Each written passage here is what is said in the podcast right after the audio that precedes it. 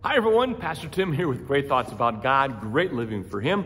I have a verse out of Psalm 37, verse 3. Listen to this Trust in the Lord and do good, dwell in the land and befriend faithfulness.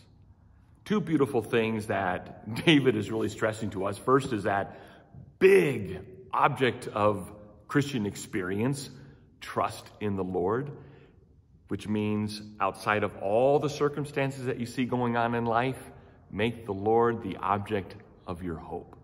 Hope in the Lord. And this next connection here, and do good.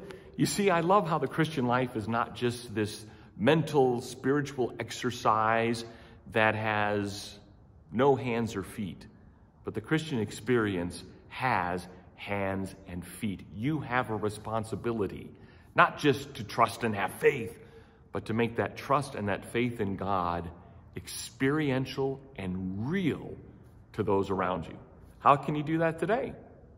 That is an amazing challenge. So let's throw up a popcorn prayer and make sure that we're able to do that today, to do good to those around us because we trust and have faith in God. Let's pray. Father, we are grateful and thankful that you are a God whom we can trust and we can have faith in. And I pray, Father, that we might have great opportunities to act upon that faith and show it in very real and tangible ways to the people around us, that we might do good in your name for your glory. In Jesus' name we pray. Amen. So, until next time, continue to have great thoughts about God and practice great living for Him. Bye.